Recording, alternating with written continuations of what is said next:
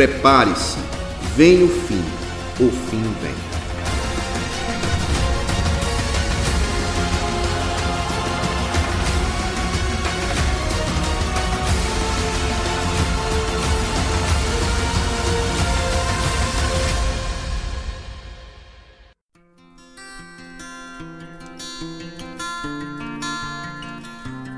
Olá, queridos amigos e irmãos, em nome de Jesus, tudo bem com vocês?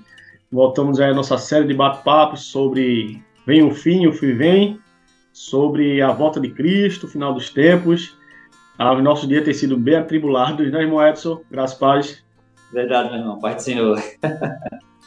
e aí estamos tendo algumas dificuldades de gravar por causa das nossas agendas, mas graças a Deus voltamos aí e dando continuidade à nossa série sobre a volta de Cristo e o final dos tempos dentro da nossa escola de interpretação dispensacionalista, pré-milenista, pré-tribulacionista. Irmão Edson, ainda falando sobre a grande tribulação, eu ainda fiquei com uma dúvida no livro de Daniel, lá no capítulo 9, meu irmão, no versículo 26 exatamente. É dito lá que depois das 69 semanas, né, tem aquelas semanas que nós já vimos, semanas de anos, né, semanas proféticas, mas ele passa a ideia de que depois das 69 consequentemente vem a 70 semanas. E diz lá que ungido foi tirado. Então já não se cumpriu, meu irmão, as 70 semanas de Daniel. Será que aquelas outras escolas que pensam diferente de nós não estão certas? Ou existe algum hiato aí, algo que precisa ser melhor detalhado nas respostas para poder realmente sermos é, mais coerentes com as escrituras? Por favor, meu irmão, traz uma explicação para a gente. Verdade, Márcio. O texto de, de Daniel 9, 26 você cita, de fato, passa um pouco desse entendimento. E, como você também bem citou, as demais correntes acusam a nossa de ser um pouco arbitrária, né? de tentar impor um hiato que não existe para melhorar a interpretação, enfim, esse tipo de coisa. Mas, vamos lá, vamos ao texto, ao texto em si, de fato. É, Daniel 9, 26. E depois das 62 semanas, será tirado o Messias e não será mais. Lembrando que aqui fala 62, mas já tinha passado 7 antes, portanto, realmente é a número 69. Então o texto diz que depois da semana de número 69, o Messias seria tirado. Como é depois dela, aí dá a entender que ocorre justamente na 70, na número 70. Mas não, não é assim que ocorre. Se você ler o texto e o seu posterior, obviamente, você vai notar que existe um espaço de tempo que ocorre entre o cumprimento dessa semana, a 69, e a última semana, a número 70. Porque aqui se diz que nessa, nesse, nesse tempo, depois que passa a número 69, o Messias será tirado, o povo do príncipe que há de vir destruirá a cidade santa, né? e o seu fim será como inundação, e até o fim haverá guerra, então serão terminadas assolações todos nós, praticamente todas as correntes escatológicas, concordam que essa cidade destruída aqui, esse templo destruído aqui, refere-se a Jerusalém, refere-se à época que o general Tito, né, expulsou os judeus lá da cidade, destruiu o templo e tudo mais. Só que isso aconteceu no ano 70 depois de Cristo. Cristo morre e o Messias é tirado, vamos colocar assim, por volta do ano 30, 35 depois de Cristo, né? Vai, vai entrar nessa, nessa faixa aí. Então, como é que estaria dentro de, dos sete anos essa derrubada do templo, esse esse esse não, não, não, encaixa. O tempo o tempo ultrapassa. E se nós lermos o versículo 27, que é o posterior, diz assim: E ele firmará um concerto com muitos por, por uma semana.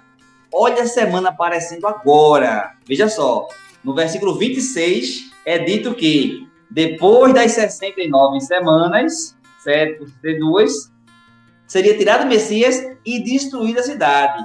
E então, depois disso, esse príncipe que há de vir, que nós vamos ver aqui que é o anticristo, fará um concerto durante uma semana. Ou seja, essa uma semana é justamente a que completa a de número 70. Ou seja, o destruir da cidade, retrato do Messias, tudo que está ali nesse, nesse espaço aqui, ele está no hiato de tempo que não está contado na última semana, porque a última semana é estabelecida, é firmada como um conceito, como um acordo depois disso. Por isso que o hiato é real, é bíblico, não é uma, uma imposição da nossa posição teológica. É isso, Márcio. Muito bom, irmão Edson, obrigado pela explicação. Realmente, olhando com mais cuidado e lendo de forma pormenorizada, nós percebemos que a última semana de Daniel é levantado um príncipe, e esse príncipe não é um, o próprio Cristo, já é uma outra figura, que a gente vai falar daqui a pouco dela, e esse homem fará uma aliança com os israelitas. E, de fato, não tem como ser algo tão rápido, precisa desse, desse ato que está em aberto para que se cumpra.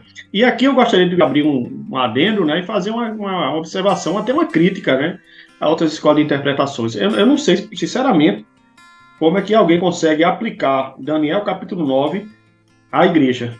Né? Porque outras escolas de interpretação, geralmente, é, eles não fazem a distinção entre Israel, nação de israelita, povo israelita, a etnia de Israel, o povo da antiga aliança, que ainda é povo de Deus, e igreja, que também é povo de Deus. Né? né, no final das contas, todos são povos do Senhor, né? Deus é Deus de todos os povos. Mas, e aplicar a igreja, né? A crítica maior é essa, como aplicar esse texto à igreja. É interessante, claro, no versículo 20, capítulo 9, Daniel fala que estava orando confessando o pecado do seu povo, o meu povo, o povo de Israel. Então, sinceramente, eu não, não, entenderia, não sei como é que é possível aplicar essa profecia, transportar essa profecia, fazer um anacronismo e aplicar ao povo gentílico, né, a igreja a, da nova aliança, irmão. Mas muito boa observação, meu irmão. De fato, meu irmão, sua, sua observação é, é extremamente pertinente, porque o capítulo 9 de Daniel, na verdade, ele é o registro de uma oração. Nós pegarmos o versículo 1, 2, 3, Daniel está se aprontando para falar, para orar ao Senhor e pedir, perguntar a ele revelações sobre o seu povo, sobre a sua cidade. Né? Senhor, meu povo estava em cativeiro, você está na Babilônia. E aí, o que vai acontecer com meu povo depois disso? Como será? Então, tudo roda em torno de Israel. Se você ver lá no versículo 3, né? Diz assim, 9, 3, né? 9, 9 2 e 3 de Daniel.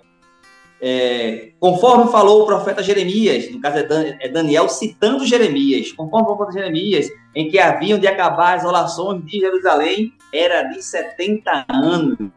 Veja, é Jerusalém, é Israel, é Jeremias, é Daniel, tudo gira em torno. E quando Gabriel, que é o anjo, responde à oração, aí já é Daniel 9, 24, né, o começo do texto, ele diz assim, vamos pegar do 23, né, porque é quando hoje aparece para falar com Daniel, ele diz assim, ó, no princípio das tuas súplicas saiu a ordem, e eu vim para te declarar, porque és muito amado. Toma, pois, bem sentido da palavra e entende a visão 70 semanas estão sobre o teu povo e sobre a tua cidade. Sobre o teu povo e sobre a tua cidade. A oração dele foi sobre o povo dele. Sobre... Daniel não podia estar orando pela igreja, perguntando sobre a igreja. Ele não conhecia, era mistério nessa época. Então Daniel queria saber do povo dele e da cidade dele.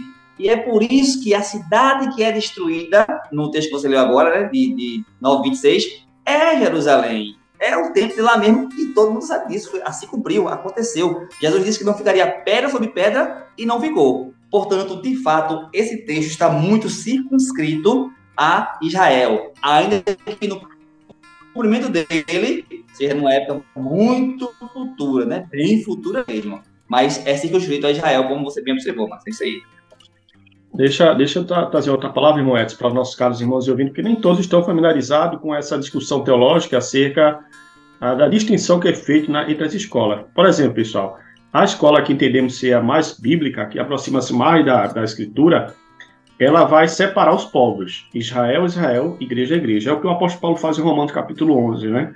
Há essa, essa distinção de povos. O povo de Israel, ele foi colocado como fosse em stand-by. Deus vai tratar com esse povo depois. Mas isso não quer dizer que eles não possam ser salvos. Se aceitarem a Cristo, são igreja, são o povo de Deus, são, é a igreja de Cristo, né? passam a ser igreja. Então, essa distinção, Israel é Israel, igreja é igreja. Quem é, quem é a igreja? Todos aqueles que receberam a Cristo como Senhor e Salvador, até judeus. Então, a igreja triunfante, né? a noiva de Cristo. Então, outras escolas entendem que não existe mais Israel como povo de Deus, não existe mais, Deus não tem mais nada a tratar com os israelitas né, o, o povo da antiga aliança. Ah, e agora, é, é, as profecias da antiga aliança, como essa aqui, que está em Daniel capítulo 9, e tantas outras da antiga aliança, elas são agora atribuídas, aplicadas ao povo gentil, à igreja, né? Então nós entendemos que não. Israel, Israel, igreja, igreja. Então pode confundir isso. Isso é um marco na nossa escola de interpretação dispensacionalista, pré-milenista, pré-tribulacionista. Israel, Israel, igreja, igreja. É. E aí, irmãos, continuando falando sobre esse, esse assunto tão importante, né, a grande tribulação, agora a gente vai entrar em que é esse príncipe, né? Lá no capítulo 9, e vai falar no versículo 26, né? Depois das 72 semanas será morto ungido, que é Cristo e já não estará, e não já estará. E o povo de um príncipe que há de vir destruirá a cidade, destruirá a cidade e o santuário. E o seu fim será no dilúvio, até o fim da haverá guerra. Desolações são determinadas. Ele fará, ou ele firmará uma aliança com muitos por uma semana, que é os sete anos. Moedas. Agora vamos falar um pouco sobre o anticristo, né? Que é uma grande curiosidade de todos nós, que todos aqueles que é, quando a gente fala de Apocalipse, todo mundo quer saber quem é o anticristo. Ele é uma pessoa, ele é um espírito, ele é um sistema mundial. Mas diz pra gente quem é esse príncipe ou quem é o anticristo, né? Que se revelará na grande tribulação, meu irmão.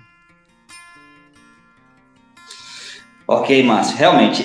o, o, texto que diz aí, que você leu aí, é, aplicar esse texto, esse príncipe aí, a Jesus, e eu já vi gente fazendo isso, é, é impressionante, é de você ficar, é gritante a, a, a diferença. E quando nós lemos, o povo do príncipe que há de vir destruirá a cidade. Todo mundo sabe que foi sob Roma que o general Tito destruiu a cidade. Tentar botar Cristo aqui é uma coisa estranhíssima, estranhíssima, até porque justamente nessa época aqui o Messias já havia sido tirado, está no próprio texto, o Messias foi tirado. Então é muito estranho tentar colocar ele aqui. É, quando você fala assim, ah, ele, ele, é uma pessoa, ele é um poder, ele é um sistema, isso, isso, é uma polêmica também muito grande mesmo. Existem diversas igrejas, denominações, seitas em geral, cada um com seu anticristo favorito, né? Tem uns que não, o, anticristo é o Papa, não, o anticristo é o presidente, o anticristo é o rei fulano tal, o anticristo foi Nero. Enfim, é um monte de chute que não tem fim mais. Então, vamos começar esclarecendo isso. É, entender o anticristo como sendo uma pessoa ou como sendo um poder, né, um império, um reino. As duas interpretações elas são bem plausíveis. E nós podemos fazer uma menção disso no próprio Daniel, quando a gente vê falar ali de Nabucodonosor. Daniel teve um sonho com a estátua. Daniel não, né? Nabucodonosor teve um sonho, Daniel interpretou, né? Aquela estátua, cabeça de ouro, né? Peito de prata. A cabeça de ouro todos nós sabemos, e até porque o próprio Daniel revelou lá, por meio do Senhor, que era a Babilônia. A cabeça de ouro era a Babilônia. Mas Babilônia é o reino, é o governo, não é uma pessoa. Se você for ler lá a interpretação, em dado momento Daniel vai assim: a cabeça de ouro és tu, ó rei. Ou seja, é a Babilônia, então é o sistema, o sistema está acoplado, aí o governo está acoplado mas o governo tem que ter um governante, tem que ter um representante. Então, necessariamente é uma pessoa. Ainda que possamos aplicar ao poder, ao sistema, ao governo, uma pessoa em específico precisa liderar, governar. E esse líder mundial é o que nós chamamos de anticristo. Na verdade, por incrível que pareça, embora anticristo seja o nome mais famoso, entre aspas, dele, só existe um livro, um único autor que chama ele de Anticristo, que é o apóstolo João, em sua primeira carta. Vamos ver lá em 1 João 2,18. Primeira epístola de João, capítulo 2, versículo 18. Lá no finalzinho da Bíblia, pertinho do Apocalipse. 1 João, capítulo 2, versículo 18. Diz assim: Filhinhos, é já a última hora.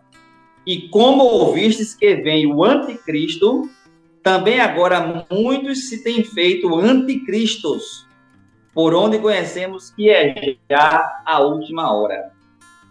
Os preteristas, aqueles que acreditam que o Apocalipse já se cumpriu, que a escatologia refere ao passado e não ao futuro, pegam esse texto para dizer assim: olha aqui, muitos se têm feito de Cristo, vários anticristos já surgiram, então isso já se cumpriu, já foi.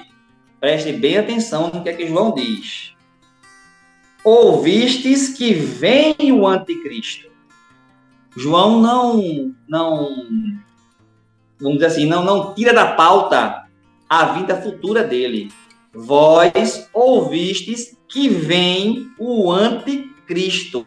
Era já a última hora, e João disse que ele ainda viria, está no futuro. Aí ele prossegue. Também agora muitos se têm feitos. Pronto. Aí ele vai falar do espírito do anticristo, daqueles que fazem a vontade do anticristo, que fazem o mal e por aí vai. Não está falando mais do anticristo, esse artigo definido, aquele que há de vir. Então, João, ele é o único que usa realmente esse termo. Um pouco mais na frente ele vai falar isso também, versículo 22, ele fala assim: Quem é o mentiroso, senão aquele que nega que Jesus é o Cristo? E o anticristo é esse mesmo que nega o Pai e o Filho. Então, veja, ele aqui está falando das atitudes que o anticristo toma. Esse anticristo, ele é homem do pecado, ele tenta enganar, ele é mentiroso, tudo isso ele é. Mas lembre-se, por João 2,18, a parte inicial, esse é o que há de vir. Ouvistes que vem o anticristo. Portanto, o anticristo é uma pessoa em especial que ainda virá. Na verdade, o próprio Daniel, vamos voltar para Daniel, porque João vai citar texto de Daniel e daqui a pouco eu vou mostrar a você, você vai achar interessante, Márcio. Não sei se você conhece essa, essa dobradinha que eu costumo fazer quando eu dou minhas aulas sobre isso, mostrando como João está citando, indiretamente, né, sem citar o nome, mas citando um texto de Daniel mesmo. Vamos lá para Daniel Vamos 7. Aprender, professor. Vamos aqui para aprender, manda ver aí. Daniel 7, versículo 8. Cadê aqui? Daniel 7. Daniel 7, versículo 8, praticamente começa a apresentação do anticristo em si, esse personagem maléfico, ele começa a aparecer a partir daqui. Daniel capítulo 7, versículo 8, diz assim: Estando eu considerando as pontas ou os chifres, dependendo da tradução, eis que entre elas subiu uma ponta pequena ou um chifre pequeno, diante da, da qual três das, das pontas primeiras foram arrancadas e eis que nesta ponta havia olhos como olhos de homem e uma boca que falava grandiosamente. Então, você vai encontrar alguns autores, quando falarem de escatologia, que vão citar assim: ah, o anticristo, o chifre pequeno, ou a ponta pequena. É uma referência a esse texto aqui. Então, nesse texto, Daniel está falando sobre um personagem que vai surgir, não apareceu ainda isso, diz que ele derruba três chifres quando ele aparece, ou seja, como se houvesse três grandes reinos e ele consegue derrubá-los e se tornar um rei maior do que todos eles.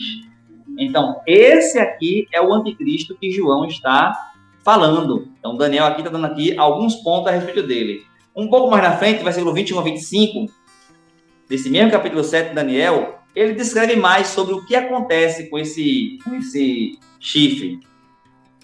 Eu olhava e eis que essa ponta fazia guerra contra os santos e os vencia. Qualquer semelhança com Apocalipse 13 não é mera coincidência, viu? Até que veio o ancião de dias e foi né? Até que veio o ancião de dias e foi dado e foi dado juízo do Altíssimo e chegou o tempo em que os santos possuíam o reino. Disse ainda: O quarto animal será o quarto reino da terra, o qual será diferente de todos os reinos, e devorará toda a terra e pisará aos pés e fará em pedaços. E quanto às dez pontas, ou aos dez chifres, daquele mesmo reino se levantarão dez reis. Veja, é reino, é poder, é governo, mas também é o rei, é a pessoa que representa aquele governo. E depois dele se levantará outro, o qual será diferente dos primeiros, e abaterá três reis. Ou seja, aqui está a explicação daquela visão anterior, em que a ponta derruba três chifres. Aí aqui está dizendo: esse rei, quando se levantar, derrubará três outros reis. E proferirá palavras contra o Altíssimo, e destruirá os santos do Altíssimo, e cuidará em mudar os tempos e as leis, e eles serão entregues nas mãos por um tempo e tempos e metade de um tempo. Meu irmão. tempo, tempos, plural, valendo dois, é tempo vale um, tempos vale dois. E metade de um tempo. Um ano, mais dois anos, mais meio ano. três anos e meio. É a mesma linguagem usada lá por João em Apocalipse, quando ele fala três anos e meio, quando ele fala 42 meses e quando ele fala 1.260 dias. É o mesmíssimo período. Então, Daniel é o primeiro a, a, a lançar luz sobre essa questão, sobre o anticristo, sobre essa pessoa que há de surgir e fazer esse estardalhaço. Jesus também fala sobre isso. Em Mateus capítulo 24, vamos lá? Mateus capítulo 24, versículo 24. Mateus 24, 24. Porque, Jesus aqui está no sermão escatológico, né? Falando do final, falando da tribulação tal. Porque surgirão falsos cristos e falsos profetas e farão tão grandes sinais e prodígios que, se possível fora, enganariam até os escolhidos. Veja, é uma profecia do próprio Jesus falando a respeito da tribulação que há de vir, né, lá no final, no final dos tempos, e ele fala de falso profeta e falso Cristo. Lembrando que o termo anticristo, ele significa literalmente contra Cristo, contra, né, anti aí é antes de ser contra, anti-contrário, mas também no próprio grego, o significado é no lugar de. Ele é contra Cristo e ele é no lugar de Cristo. Em certo sentido, ele é um falso Cristo. Ele é alguém que quer parecer com Cristo, quer parecer com Deus, né? Como se ele fosse Deus, sem ser. Paulo, porém, é, de certo modo, o mais específico, mais claro, né? teve a revelação mais detalhada, né? chamando assim, dando, dando quase nome aos bois. É, segunda Tessalonicenses, capítulo 2. Segunda Tessalonicenses, capítulo 2. Vamos pegar o versículo 3, 3 e 4 primeiro. Ninguém, de maneira alguma, vos engane, porque não será assim, sem que antes venha a apostasia e se manifeste o homem do pecado, o filho da perdição. Só nesse texto 3 aqui, já fica claro que tem que ser uma pessoa. Então, ah, é o poder, é o governo, é o papado, é o, é o sistema mundial corrupto. Não, ele pode usar tudo isso e fazer parte do governo dele. Mas Paulo chama ele de homem do pecado e filho da perdição. Então, ele é uma pessoa real, literal, que vai governar todo esse sistema maligno. Versículo 4 o qual se opõe e se levanta contra, contra tudo que se chama Deus. Veja, aqui Paulo não chama ele de anticristo, não usa o termo anticristo, mas diz que ele se levanta contra Deus. Então, é um termo equivalente a anticristo. Um contra Deus, um contra Cristo, um anti-Deus, um anticristo. De sorte que se assentará como Deus no templo de Deus, querendo parecer Deus aí aquela outro significado, né? No lugar de, como se fosse o próprio. Então aqui encaixa perfeitamente ambas as definições. Um pouco mais na frente, versículo 8 a 10, desse mesmo capítulo de Tessalonicenses. E então será revelado o iníquo. Então, olha, homem da perdição, filho do pecado, chifre pequeno, o anticristo, o iníquo, são todos termos que se aplicam à mesma pessoa a quem o Senhor desfará pelo assunto da sua boca e aniquilará pelo esplendor da sua glória. A esse cuja vinda é segundo a eficácia de Satanás. O anticristo terá o seu poder, terá a sua eficácia, terá a sua sabedoria, a sua inteligência vinda do próprio Satanás. Com todo o poder e sinais e prodígios de mentira, Lembra que em Mateus 24, 24, Jesus disse: E ele operará coisas tão grandes que, se fosse possível, até enganaria os escolhidos. Aqui, Paulo está falando do mesmo texto, da, da, mesma, da mesma fase. Com todo o poder e sinais e prodígios de mentira e com todo o engano da injustiça para, que, para os que perecem, porque não receberam o amor da verdade para serem salvos, né? para se salvarem. Então, veja, quando Paulo fala isso, Paulo está corroborando as palavras de Jesus. Note que Jesus não disse que os escolhidos seriam enganados. Jesus cita isso como uma hipérbole. Os sinais dele são tão grandes que, se fosse possível, ele não disse que era, mas se fosse, até os escolhidos seriam enganados. Mas não foram. Os que são enganados, Paulo aqui revela no seu texto, aqueles que perecem porque não receberam o amor da verdade para se salvarem. Ora, se eles não creem no, na verdade, se eles não aceitam Jesus, vão forçosamente aceitar o anticristo, vão aceitar de fato a operação da mentira. Então, tudo isso mostra como o anticristo ele se, ele se move e ele, ele age, e ele é uma pessoa e ele usa esse sistema.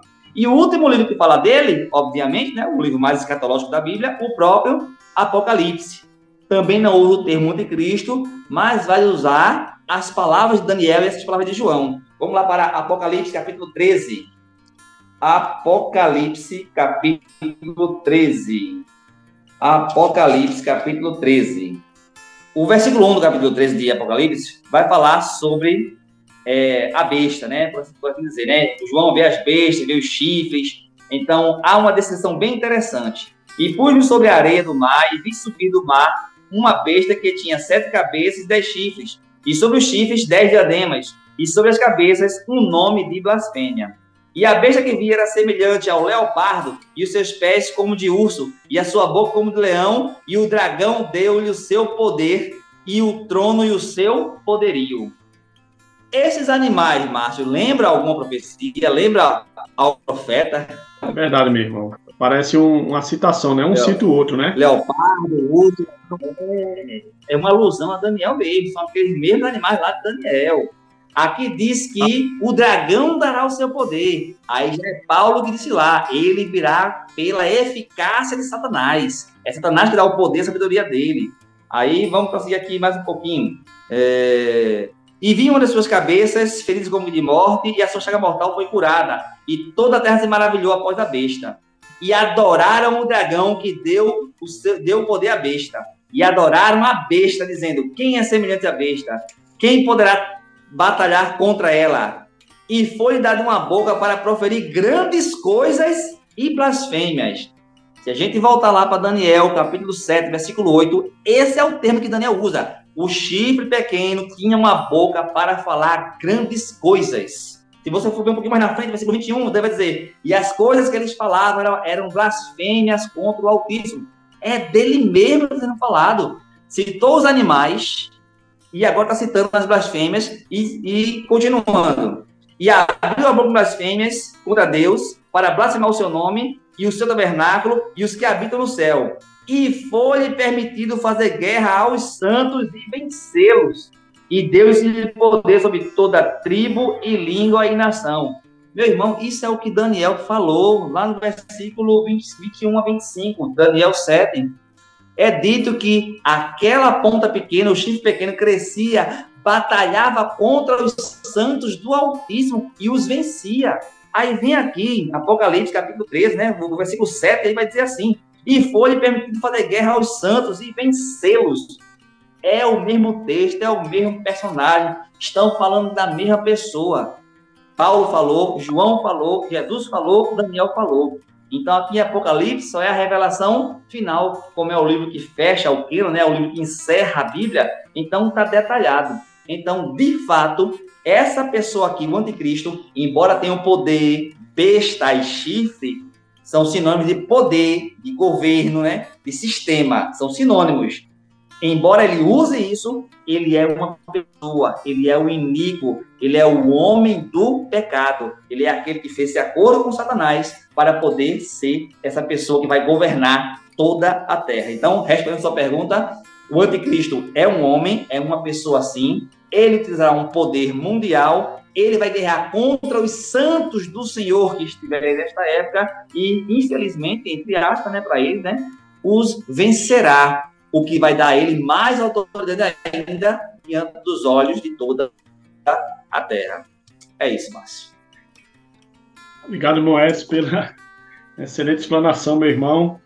E só alguns detalhes assim para enriquecer mais o que a sua fala, né? É, a escritura explica a própria escritura, né, meus irmãos? A gente vê que Daniel, parece que João cita Daniel, Daniel cita João, e a gente vê ali harmonizações textuais e apocalíptica, né? Futurística. Daniel, depois de mais de 700 anos, mais de 50 séculos, é revelado a ele o que ia acontecer no futuro. Já João também, o último apóstolo, é dado a mesma revelação, claro, com mais riqueza de detalhes, mas como bem irmão colocou, é a mesma figura humana sendo usada de forma única e eficaz por Satanás, como Paulo vai colocar, né? e ele vai governar sobre todos os povos, nações do mundo inteiro, né? E é que vai dizer no versículo 7, deu-lhe autoridade sobre cada tribo, povo, língua e nação, para adorarão os que, os que adoraram sobre a terra, né? Então terá um domínio mundial. E aqui são uma figura de linguagem, né, gente? Simbo é o simbolismo que há em Daniel e que há em Apocalipse, quando fala de chifre, de besta. É, são linguagens é, simbólicas para, para falar do caráter do anticristo, né? Da natureza maligna, do poder desse homem da maldade que se levantará é, no mundo, né? E outro detalhe, esses santos que é tratado aqui, como Jesus também falou, e Daniel falou, não é a igreja. Os santos aqui é provavelmente uma referência aos judeus, né, que estão ali lutando pela, pela salvação, pela, pela, pela perseverando, né, para que não aceite sinal da besta e, e encontre-se com Cristo, quando ele estabelecer o seu reino sobre a terra. Ainda veremos esse detalhe, todo o spoiler, mas muito bom, irmão Edson. Queria agradecer aí, meu irmão, pela boa explicação. Mais algum detalhe, mais alguma informação que você gostaria de complementar? Não, a gente pode citar aqui, né, o último versículo que fala dele. Onde é que a última referência ao anticristo, também em Apocalipse, Apocalipse 19, versículo 20, é onde ele se acaba, né? Que ele teve um início, ele nasceu, ele fez aquele chifrezinho que cresceu e também ele é cortado. Apocalipse 19, 20. E a besta foi presa e com ela o falso profeta que diante dela fizera os sinais com que enganou os que se rebelaram, os que receberam o sinal da besta e adoraram a sua imagem. Estes dois foram lançados vivos no lago de fogo ardente com enxofre. Aí termina o Amém. Amém, amém, né? A gente parece que é o mal eterno e não é, né, gente? Tem que lembrar que Deus é soberano sobre tudo, sobre todas as coisas, até sobre o mal, sobre o anticristo, né? E tudo isso que vai acontecer, ele já tinha profetizado, Jesus já tinha falado, e está no domínio de Deus para tratar com o mundo pós-arrebatamento da igreja e com Israel, que vai ficar pós-arrebatamento da igreja, que é exatamente a grande tribulação profetizada ah, em Daniel, em Apocalipse, e por, especialmente pelo nosso Senhor e Salvador Jesus Cristo. Moés, nos dê as considerações finais, meu irmão. Amém, irmão. Conforme nós estamos vendo, né, esse personagem maligno há de surgir, isso nos serve de advertência, né, que o mal, o mal está no mundo. O João disse: "O mundo jaz no maligno", e por isso a igreja está sempre preparada. A igreja é uma luz do mundo, a igreja é o céu da terra. Estamos aqui para pregar, para justamente as, justamente as pessoas não caírem nesse mal, né? Não não irem por esse caminho, mostrando que o fim deles é a destruição, o fim deles é o lago de fogo. Então, que tudo isso seja para ser aplicado em nossas vidas né? Aquilo que Deus quer, que Deus que Deus põe, põe assim na, na sua caminhada, que Deus põe na sua vida, é um caminho de luz, é um caminho de salgar, dar sabor, de conservar, é um caminho salutar, um caminho saudável. Então, quando as coisas vão para o lado do mal, ainda que elas prosperem por um certo tempo, nós vimos aqui 37 Apocalipse que ele luta contra os santos e os vence. Então, a aparência disso deve ser horrível os santos sendo derrotados, mas é só aparente, porque o fim deles, o fim deles é a morte. Se você ler o Salmo 73, Salmo de Asaf, os quatro, cinco, seis primeiros versículos, você vai ver Asaf desolado, né? quase que com inveja dos ímpios, porque os ímpios prosperam, os ímpios estão bem, e ele, sendo um santo de Deus, sendo um servo do Senhor, estava passando por privações, por problemas, mas aí lendo ele fala assim, mas então eu enxerguei, quando eu fui ao templo do Senhor, e eu vi que o fim deles é ruína. Eles estão sempre no charco de lodo, estão sempre no caminho difícil. Então, por mais que o caminho seja difícil, que possamos trilhar e entrar pela porta estreita, porque largo é o caminho que leva à perdição. Amém. Meu irmão Edson, deixa-me orar por vocês. A gente iniciou a live, iniciou o bate-papo e a gente entusiasmado, a gente nem orou. Senhor nosso Deus, queremos te dar graças pela vida do irmão Edson, pela tua revelação, Senhor. Obrigado por nos deixar tão claramente o que acontecerá no futuro e ainda além disso nos conduzir a, a um preparo espiritual para que possamos não estar nesse momento quando ocorrer tudo isso, Senhor. Porque o teu desejo, segundo revela em tua palavra, é que nós estaremos contigo em novo céu, nova terra, estaremos contigo no arrebatamento da igreja, Senhor. Queremos pedir de forma especial por aqueles que não conhecem teu nome ainda, que não receberam o Senhor como Senhor e Salvador, que está ouvindo as ondas dessa rádio, desse programa, que o Senhor possa visitá-lo, teu Espírito Santo possa convencê-lo, Senhor, para que não seja tarde demais e venham ter que passar por esse problema tão grave que é esse governo mundial, a grande tribulação, Senhor. Queremos te agradecer por tudo em nome de Jesus. Amém. Amém, Senhor.